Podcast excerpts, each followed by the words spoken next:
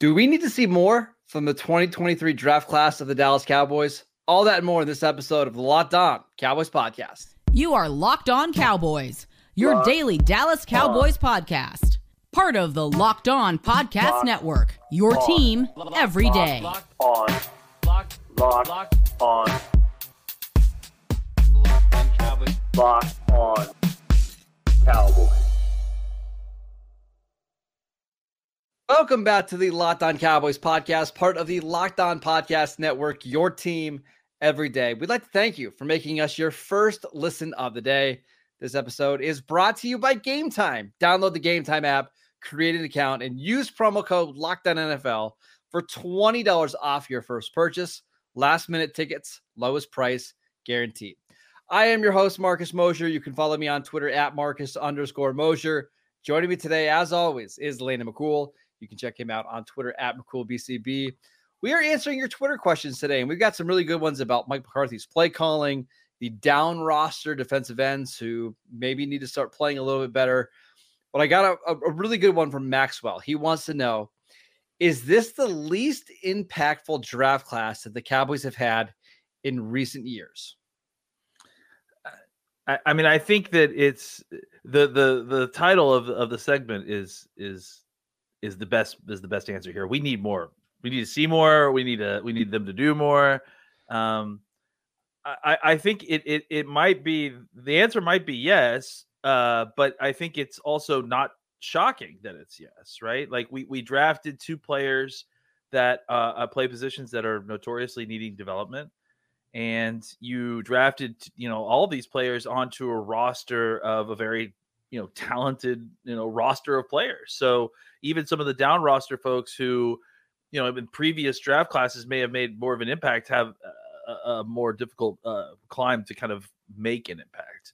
So, I mean, I think the answer is yes, but I, I mean, I can't, we shouldn't be shocked by this. Like th- that was the, uh, you know, that was kind of what we, what we bargained for when we drafted these guys. And, and I do think that, you know, the thing that's easy to kind of, of you know, to look at and, and, to, and to point to is, is all the previous draft classes the Cowboys have had and all the success they've that's had. And, yeah. You know, it's like they're victims of their own success to a large degree. But at the same time, you know, they've avoided spending high draft picks on specifically defensive tackle and a little bit of deep tight end as well. So it's like at a, at some point they were going to have to dip their toe into these Uh, uh, positions in which you, you don't necessarily get, you know, immediate excellent returns.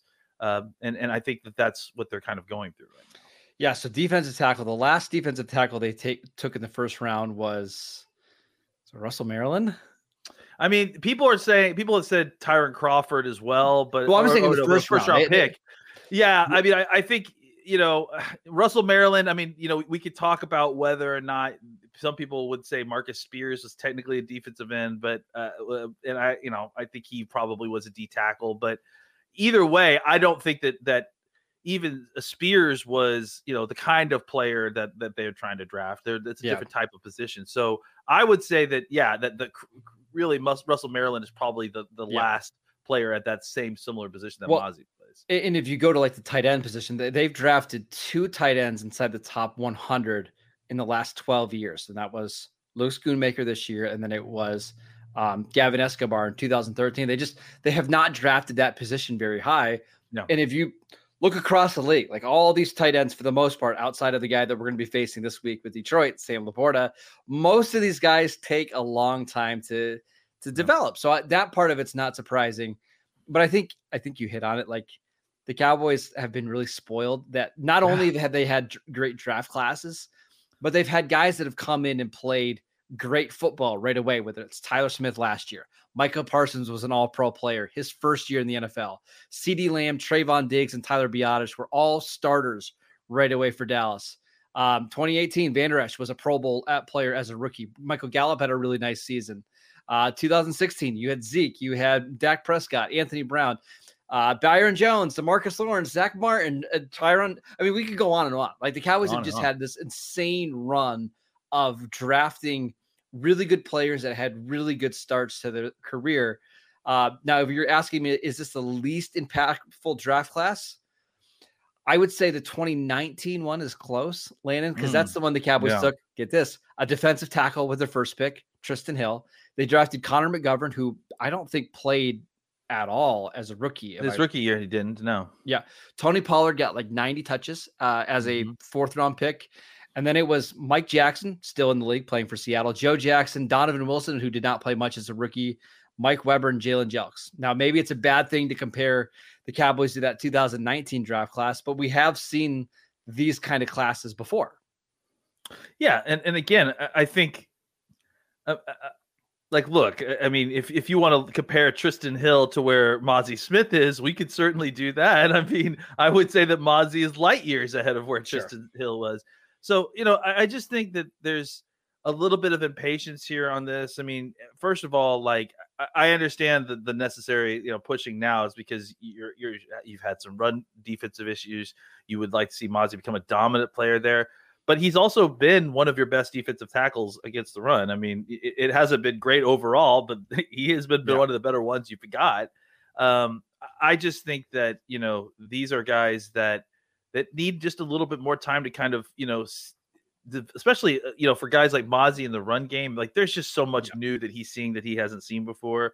So it's just about kind of his head still swimming. So I think these guys, you know, we start talking about whether or not this is a solid class, you know, at the end of next year uh, and, and see it where the development is. And, and that's kind of an idea well, of whether or not they were worth their draft, their draft spot. In a lot of ways that two thousand nineteen it, Yeah, class is a good example of why you should be patient. So even without a first round pick in what was historically a really weak draft, like go look yeah. at the first round of that twenty nineteen draft. It's not just for the Cowboys, but for yeah. the N F L overall. Yeah. You still ended up getting Tony Pollard in the fourth round, who developed into the one of the best running backs in the league before his injury. Connor McGovern ended up becoming a three year starter for the Cowboys, got a decent contract from the Bills. Donovan Wilson ended up being one of your best safeties. He got a nice contract from the Cowboys. Michael Jackson, Uh, someone who didn't make the Cowboys, but ended up becoming a starting cornerback for the Seattle Seahawks. So the Cowboys really got nothing from that class in year one, but by year two and year three, you had four N F L caliber players without having a first round pick. So just wait a little bit. Let, let's see how some of these other guys develop, what Schooney looks like in, in year two, uh, what Overshawn looks like, Overshawn looks like in year two, coming back yeah. from the injury. Let's yeah. see what Deuce Vaughn and Fehoko and Jalen Brooks look like. I, I'm still somewhat optimistic about this class. Yeah, absolutely. I mean, again, like we shouldn't be writing off draft classes in one year, especially again, no. on a very talented roster where these guys have not gotten a lot of opportunity. These, especially these down roster guys have not gotten a lot of opportunity. And by the way, I, I know I'm kind of joking here, but don't forget that the Cowboys might have the offensive rookie of the year from this class and Brandon Aubrey, yeah. who still has yeah. not missed a field goal. Now he's not going to win it, but no. he should get some votes. If he goes all year without missing a kick, pretty incredible. It, yeah. That is part of this draft class. We see teams every year spend third, but the Eagles spend, a, or sorry, the 49ers spent a third round pick on a kicker. New England spent a fourth round pick on a kicker, and the Cowboys have, I mean, the best kicker in the N F L right now. I don't and, think you can deny it. And they have two other guys that are on injured reserve that are undrafted free agents that are, are really talented young players, and David uh, Dresden, right, and and yep. uh, John Stevens Junior, uh, who both, you know, were very, you know, solid playmaking guys all throughout training camp who unfortunately got injured. So those are two more talented guys that you you're expected to see next year. So. Yeah, I think it's just a little bit early to kind of write off this class uh, and, and, you know, think that it's it's not going to give its worth. It's now, there's still plenty of time. If Mazi and Schooney and those guys just don't do anything by the end of year two, that's when I start to get concerned. Yeah, we can have a conversation then. I'm not yeah. there yet.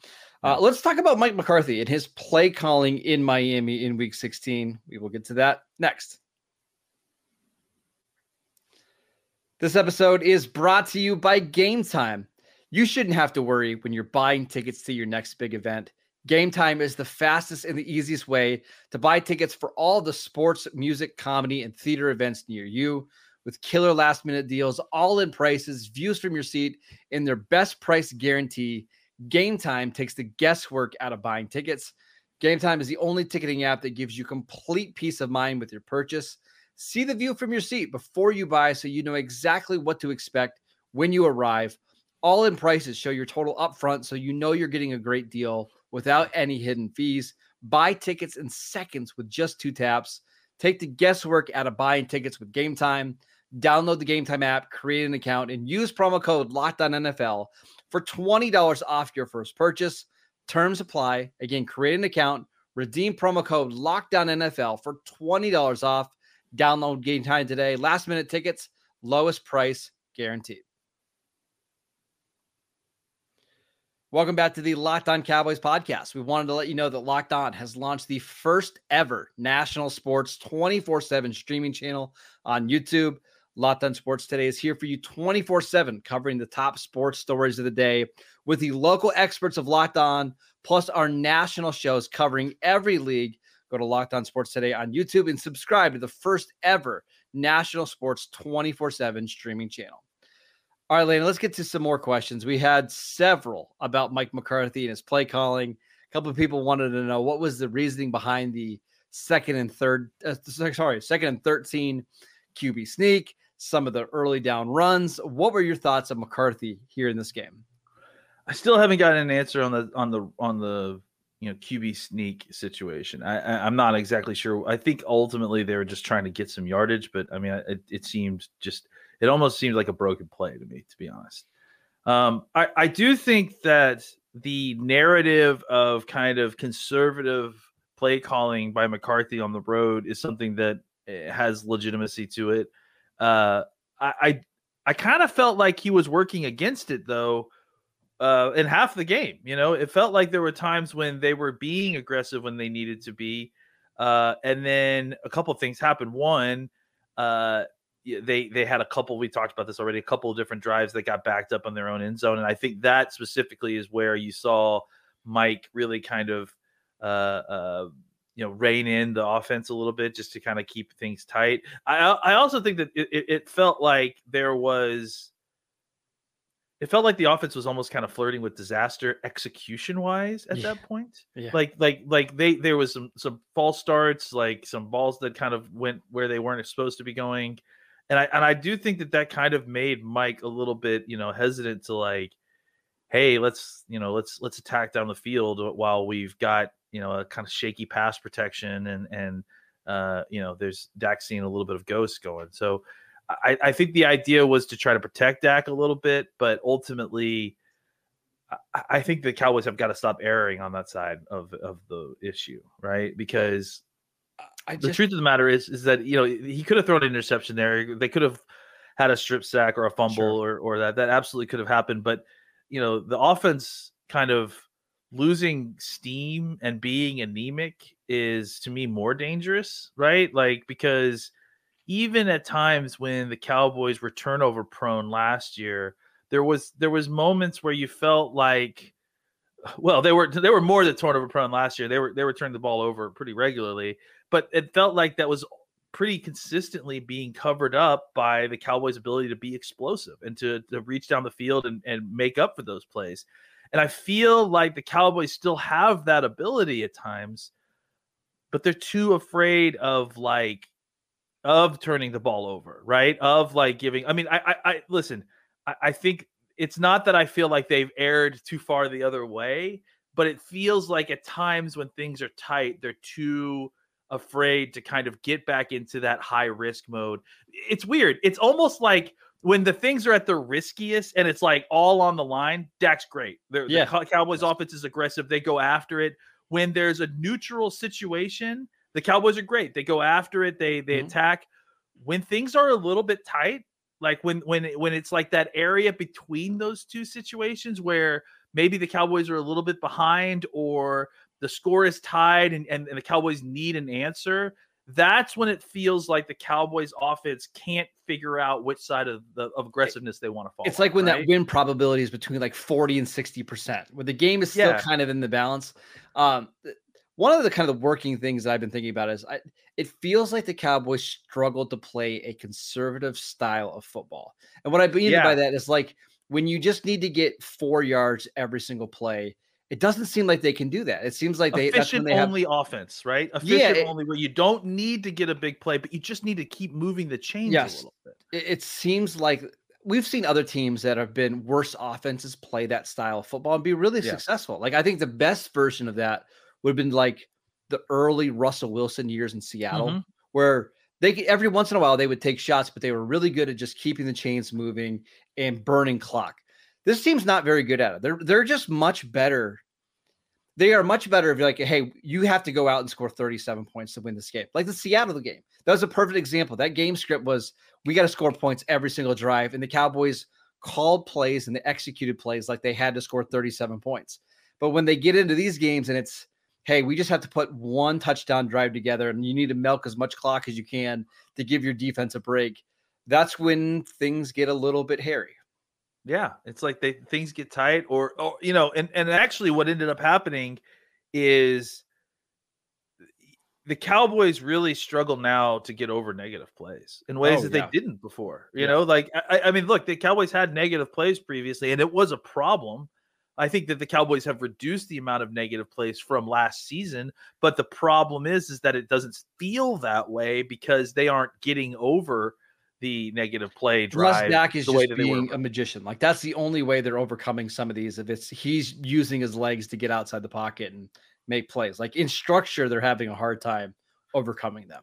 And and the real problem is, is that, you know, sometimes the Cowboys are doing those penalties and kind of uh, deserve the penalty. And sometimes they're not. Like sometimes the Cowboys are executing fine. They're still getting penalties called on them. Yeah. So the Cowboys have got to find a way to overcome that because, well, like, to me, that's like, it's going to happen. Like, you're going to get penalties. There's going to be uh, a negative play. There's going to be a situation where you throw the ball to Gallup and on a, on a smoke screen and he takes a three yard loss because the, the blockers didn't get into him. You know, there's going to be plays where you're behind the chains, and the Cowboys have got to just be a little bit better than they have, at least recently, at overcoming that and, and, and really just attempting to overcome it. That's the yeah. really problem, is that it feels like at times they're just giving up, or they're just like, you know, they're too scared to like try too hard and make a mistake. Really. I, I will also say, I do wonder if the, the su- success from the defense early in the season has messed with them a little bit, because mm.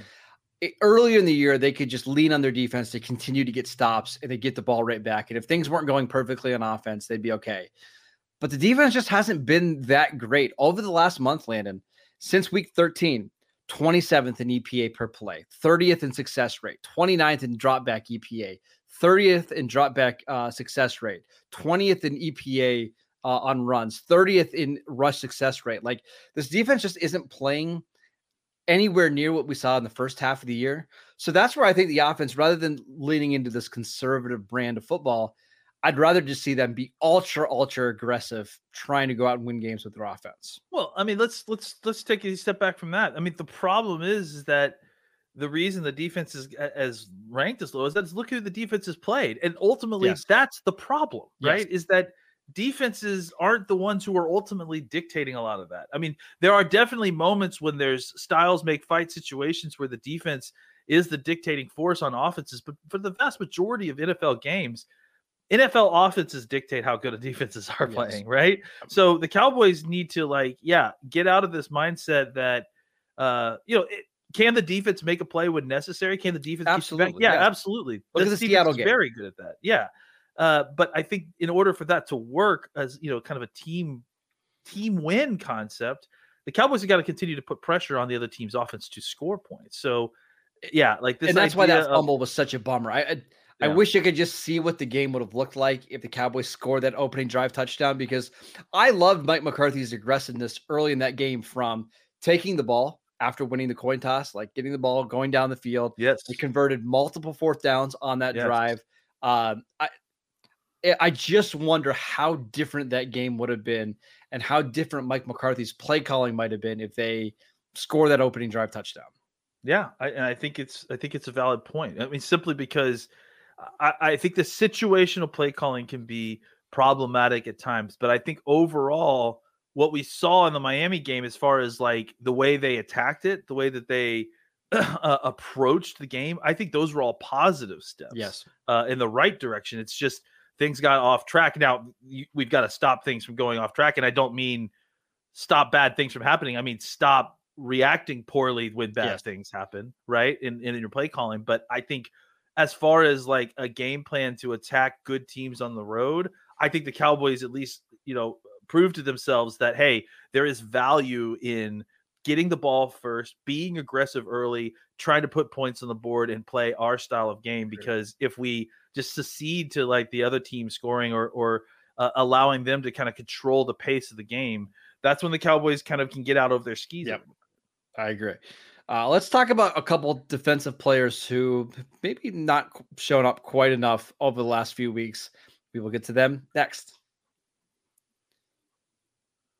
This episode is brought to you by Prize Picks. Prize Picks is the largest daily fantasy sports platform in North America. It is the easiest and most exciting way to play D F S because it's just you against the numbers. Instead of battling thousands of other players, including pros and sharks, all you have to do is pick more than or less than on two to six player stat projections and watch the winnings roll in. Prize Picks is the most fun I've had playing D F S because there's so many different players and stat projections to choose from.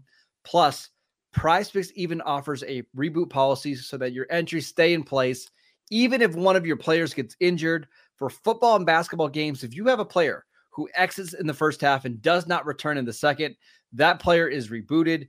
PrizePicks is the only daily fantasy sports platform with an injury insurance policy.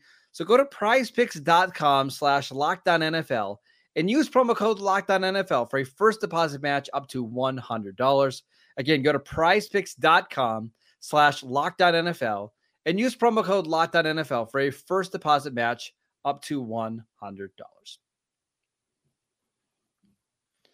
Welcome back to the Locked On Cowboys podcast. Everydayers, on tomorrow's show, we've got a crossover show with uh, Locked On Lions. It's going to be a lot of fun getting ready for that Saturday night football game.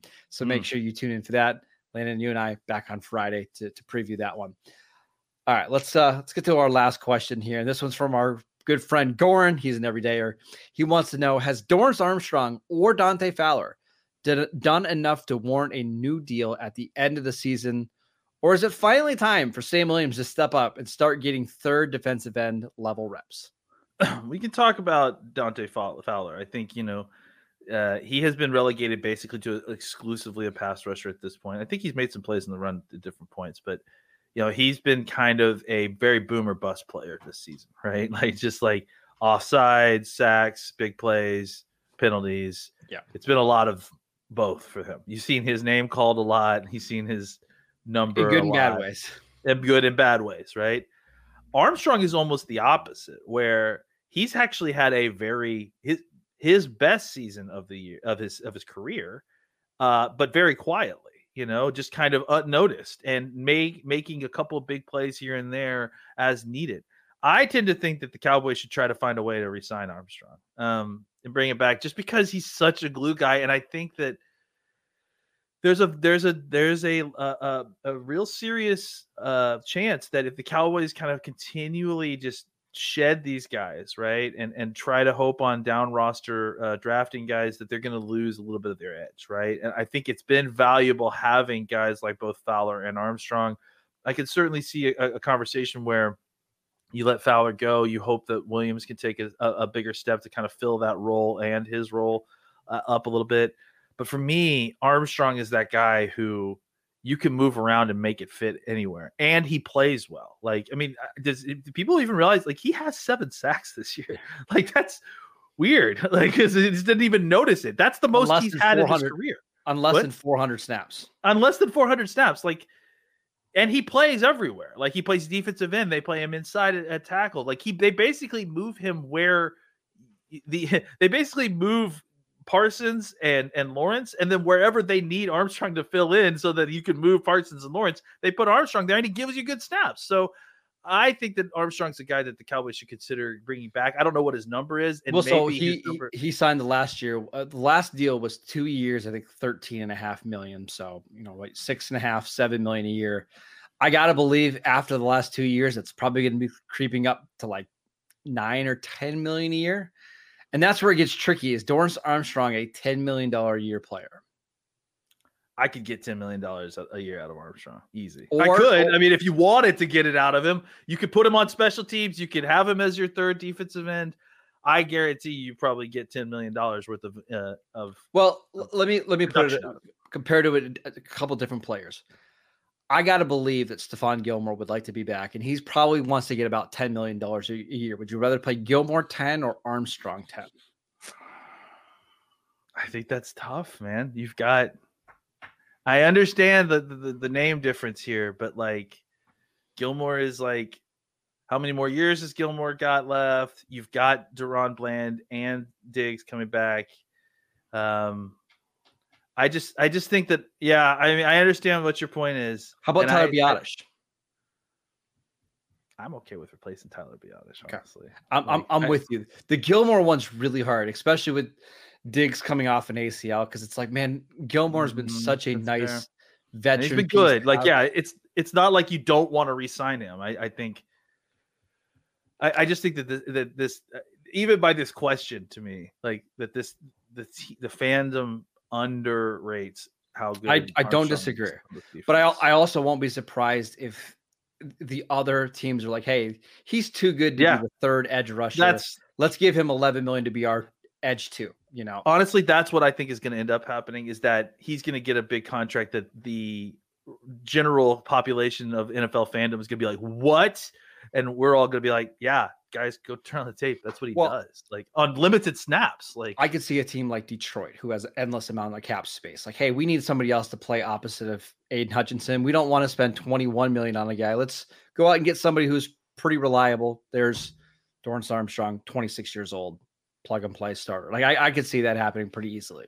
He's twenty-six years old and he's played like, you know, a couple thousand snaps. Like, I mean, the guy's like twenty-six years old. He's been in the league six years. It's crazy. It's, I, I, yeah, this over. is his, he'll be going into year seven and he's twenty-six yeah, years old. Year seven, he's twenty-seven. Yeah. That's, that's well, totally nuts. And, and the other thing that we should mention, because I do think this is going to factor into part of his equation when it comes to free agency, is he plays on every single special teams unit. And the last time I checked, he was still a top five graded special teams oh, player. Yeah. According to yeah. P F F, he was number one last year.